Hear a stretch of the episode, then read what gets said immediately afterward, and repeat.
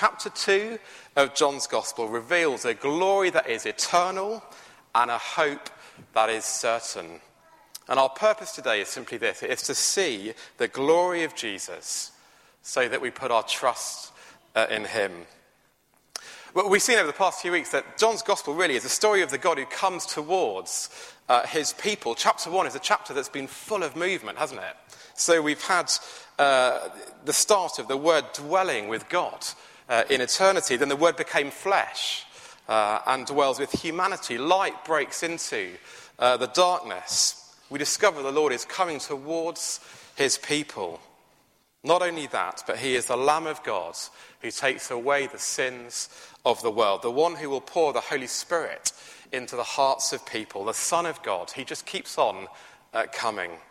And John kind of builds the anticipation the next day, the next day, the next day. And we get to chapter two. And if you like, the preliminaries uh, are over. And we start to get to the heart uh, of Christian good news. We see something of the glory of Jesus and something of what he came to do. Two points this morning. The first is this. We see that Jesus is Lord of the new creation. Jesus is Lord of the new creation. Look at verse eleven. Verse eleven of chapter two. This, the first of his miraculous signs, Jesus performed at Cana in Galilee. He thus revealed his glory, and his disciples put their faith in him. in him. The first half of this chapter reveals, records the first of only seven sign miracles that Jesus performs across John's Gospel. One of only seven, and we see a glimpse of the glory of God, the majestic substance of God in Jesus, as one writer uh, has put it. But it starts, doesn't it, with a bit of a car crash. Uh, verse one. Have a look at verse one.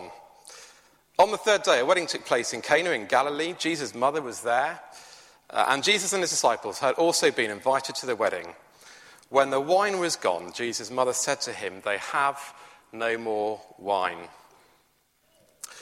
My very detailed knowledge of Middle Eastern ancient civilizations tells me that running out of wine at a wedding was a twenty-first century equivalent of running out of wine at a wedding.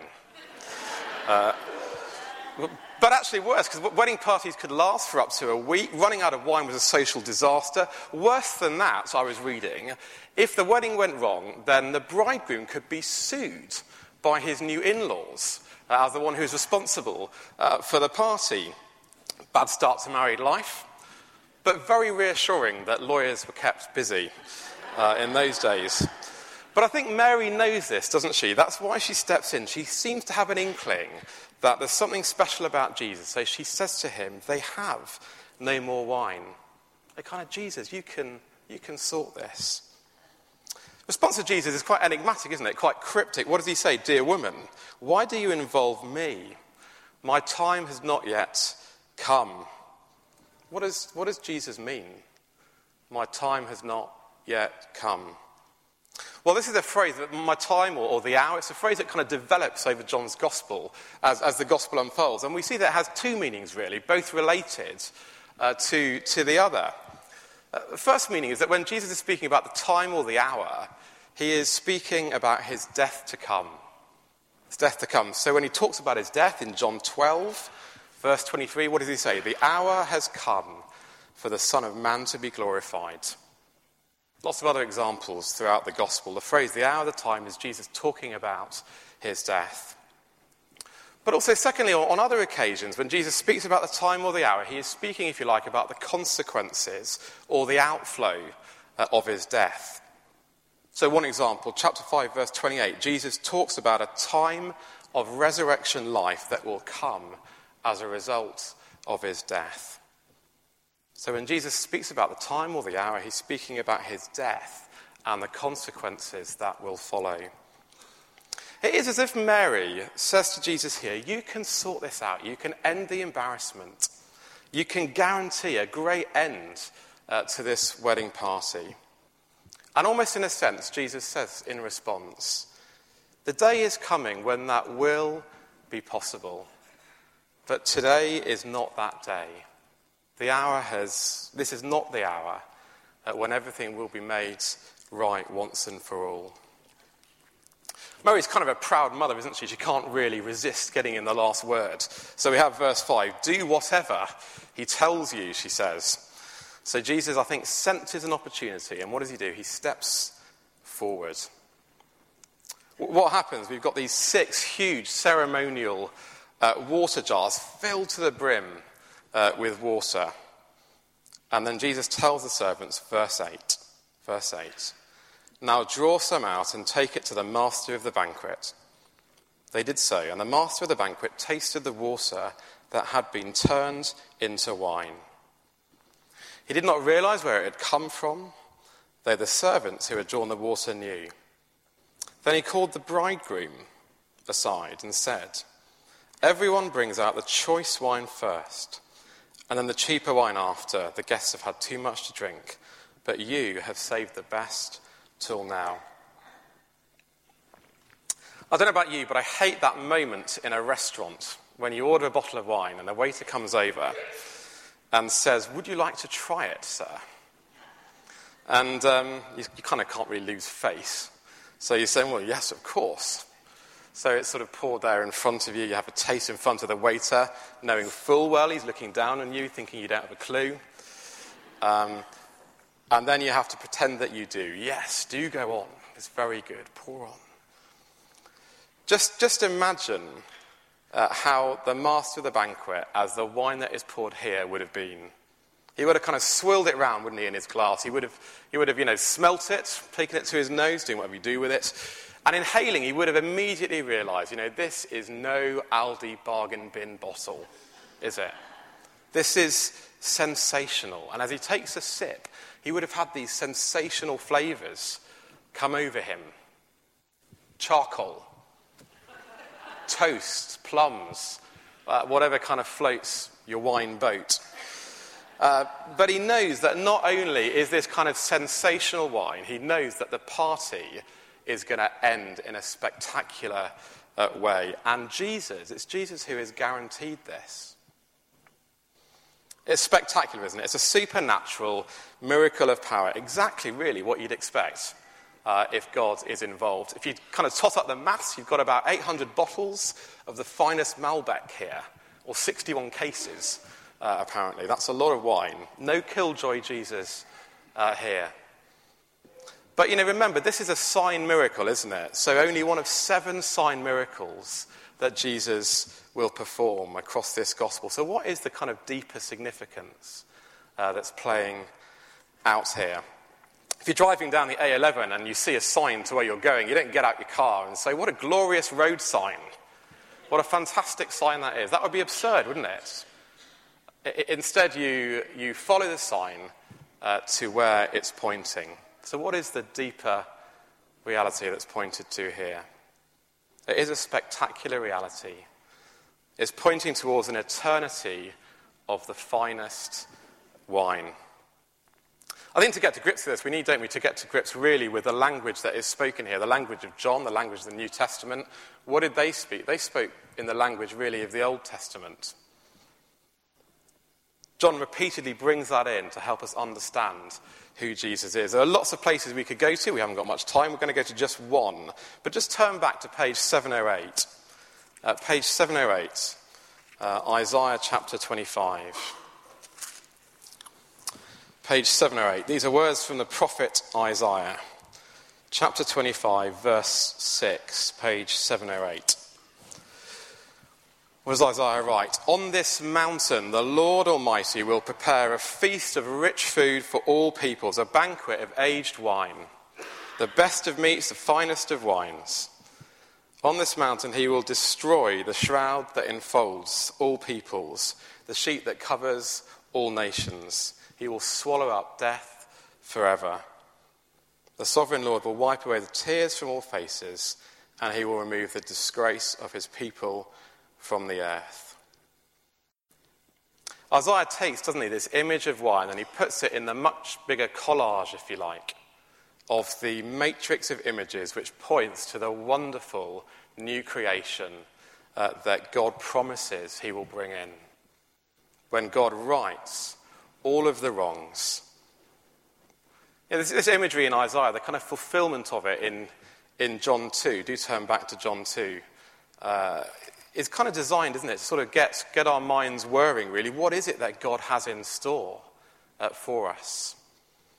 I think don't worry if you're a teetotal vegetarian. Uh, I mean, C S Lewis writes that these sorts of poetic images, kind of wine, food, feasts, they're symbolic attempts to express the inexpressible. But they tell us that the new creation will, will be a place of joy, a place of celebration, a place of satisfaction, of plenty, a place of partying, uh, is the message. But what is the best bit? The best bit is that death will be no more. Death is that shroud, isn't it, which covers everything, that, that final frontier. We don't, we don't really talk about it, we don't want to think about it. And for some of us, it's going to be closer to us in life and experience than, than others. But death is coming uh, for all of us. It's always characterised, isn't it, by tears. But God says that tears will one day be wiped away, once and for all. And this miracle in John two is a signpost that Jesus can do all of that. Jesus will do all of that. In, in, in a sense, this kind of says to us, you know, take all the happy moments, the happy endings that you've experienced in life. Take the great highs uh, of your life. Take the happiest moments. Add in your, your best hopes, your best dreams, the best taste that you've had. You know, the, the most wonderful sound that you've heard. The kind of best touch that you've experienced, the, the close friendship, uh, the greatest success, security of the safest place. You know, bring all that together in a kind of experience that never ends, and that is a tiny glimpse or taste of the new creation that God will bring in. An eternity of the finest wine is what Jesus promises. Yet what is the best thing? What is the best thing about the new creation that Jesus is promising? If not any of these things. The best thing, as far as John is concerned, is the one who has brought it in. An eternity of the finest wine is only possible because Jesus, the bridegroom, has come. Did you notice in, in verse... Verse nine, that the credit for this miracle goes to the bridegroom, doesn't it? Did you spot that? It's a bit harsh, isn't it? But kind of understandable, because the bridegroom, well, he's in charge of the party. But it was Jesus who did this, not the bridegroom. It, so Jesus steps into, doesn't he, the shoes of the bridegroom. For that moment, at least, Jesus is uh, the bridegroom. And we'll see that, see that from here to the end of chapter four, in this kind of section, if you like, of John's Gospel, uh, the idea of Jesus as the bridegroom is developed. So Jesus is explicitly referred to as the bridegroom in chapter three, a chapter that is full uh, of wedding imagery. John the Baptist is the best man, Jesus is the bridegroom. And this is a passage that stands, doesn't it, in the flow of all the Old Testament imagery about Jesus, about God uh, as the bridegroom. Isaiah sixty-two, as the bridegroom rejoices over the bride, uh, so shall God rejoice over you. What has happened here? The bridegroom has come. Come to meet his bride, and the most intimate of all human relationships uh, is the picture of the relationship that Jesus has come for with his people. Um, and by the time we kind of get to chapter four, it's quite surprising uh, who, who the bride uh, turns out to be. Uh, Nikki and I are married, my, Nikki, my wife, married thirteen years tomorrow. Um, I don't know, I don't know. But um, and imagine this, imagine if after the wedding I had said to Nikki, terribly sorry, I don't really fancy the wedding party. I'm off to watch the West Wing or the rugby or whatever was kind of going down at the time. If I'd not turned up, it would obviously have been a rubbish party. Um, perhaps not. Uh, but it's true, isn't it? You know, a wedding needs both the bride and the bridegroom to be there. And that is the same here. The new creation will only be good and great and glorious because of Jesus, the bridegroom, because he will be there.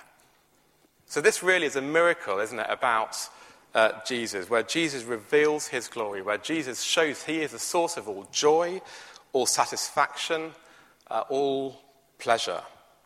He is the source of resurrection life uh, that will be brought in one day.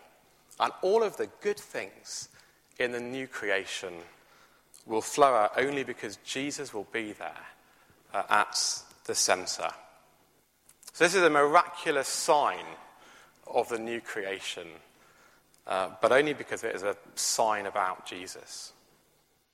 Jesus is Lord of the new creation. I suppose the question is, well, how will the bridegroom and the bride be united? How will it happen? Well, much more briefly, uh, as we finish, we see, secondly, that Jesus is the Lord over death. Jesus is Lord over death.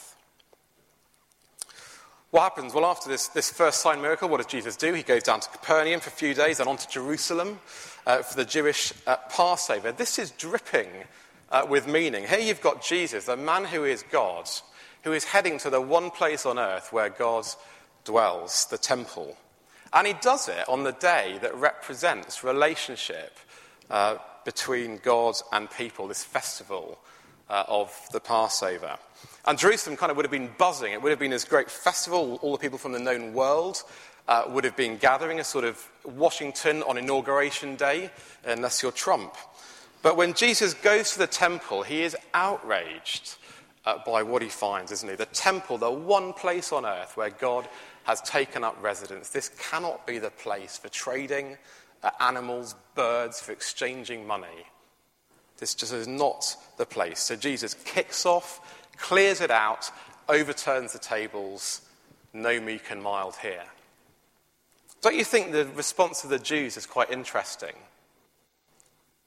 What's the response of the Jews? They don't arrest Jesus. They could have arrested him, but they don't, they don't arrest him. Perhaps they have some sort of sense of some sort of divine anger being at work in, in Jesus. So instead they ask Jesus a question, don't they, verse nineteen, verse eighteen.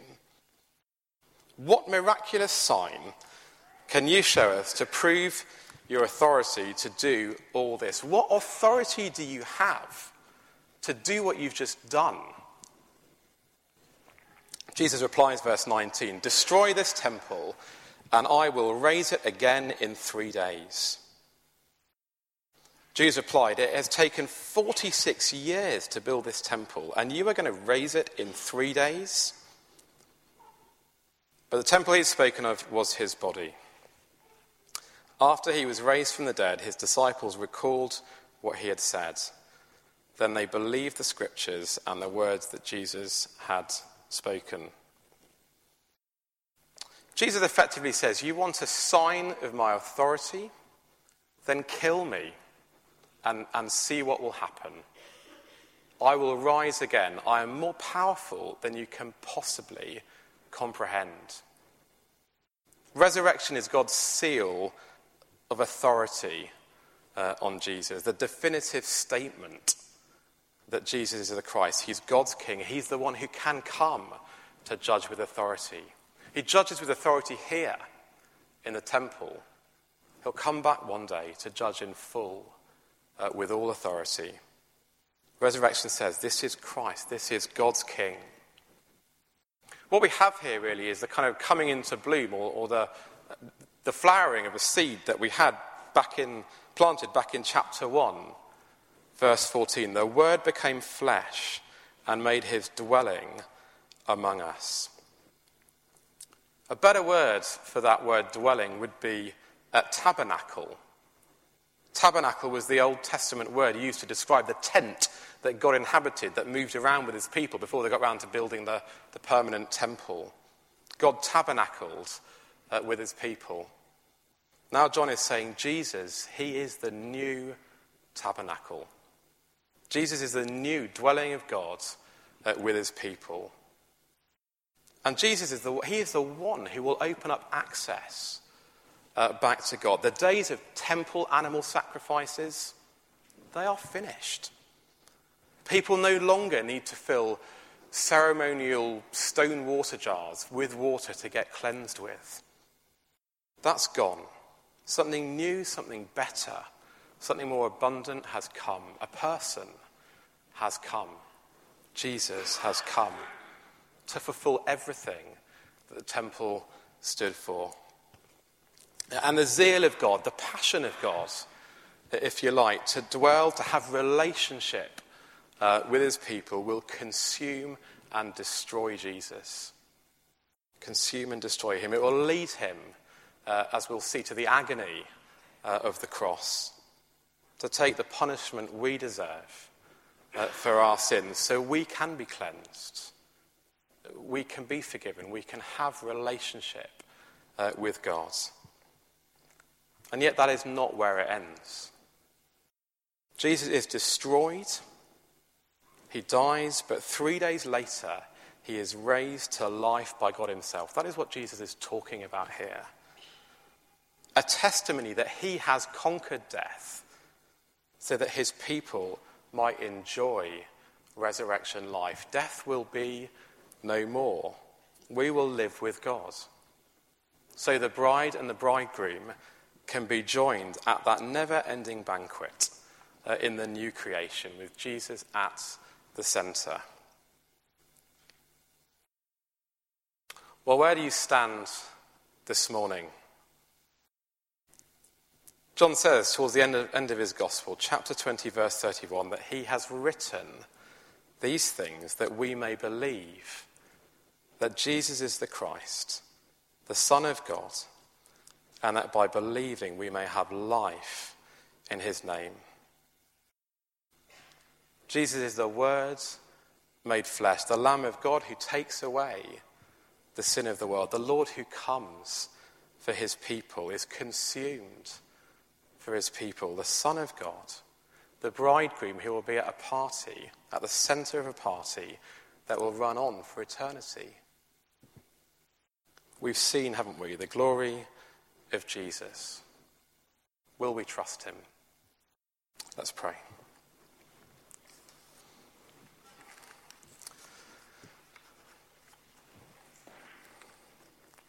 Lord God, we do uh, praise you and thank you for this uh, sign miracle uh, of Jesus. Uh, Lord, that points us uh, to the wonders of the new creation to come, that Jesus uh, will be at the centre of.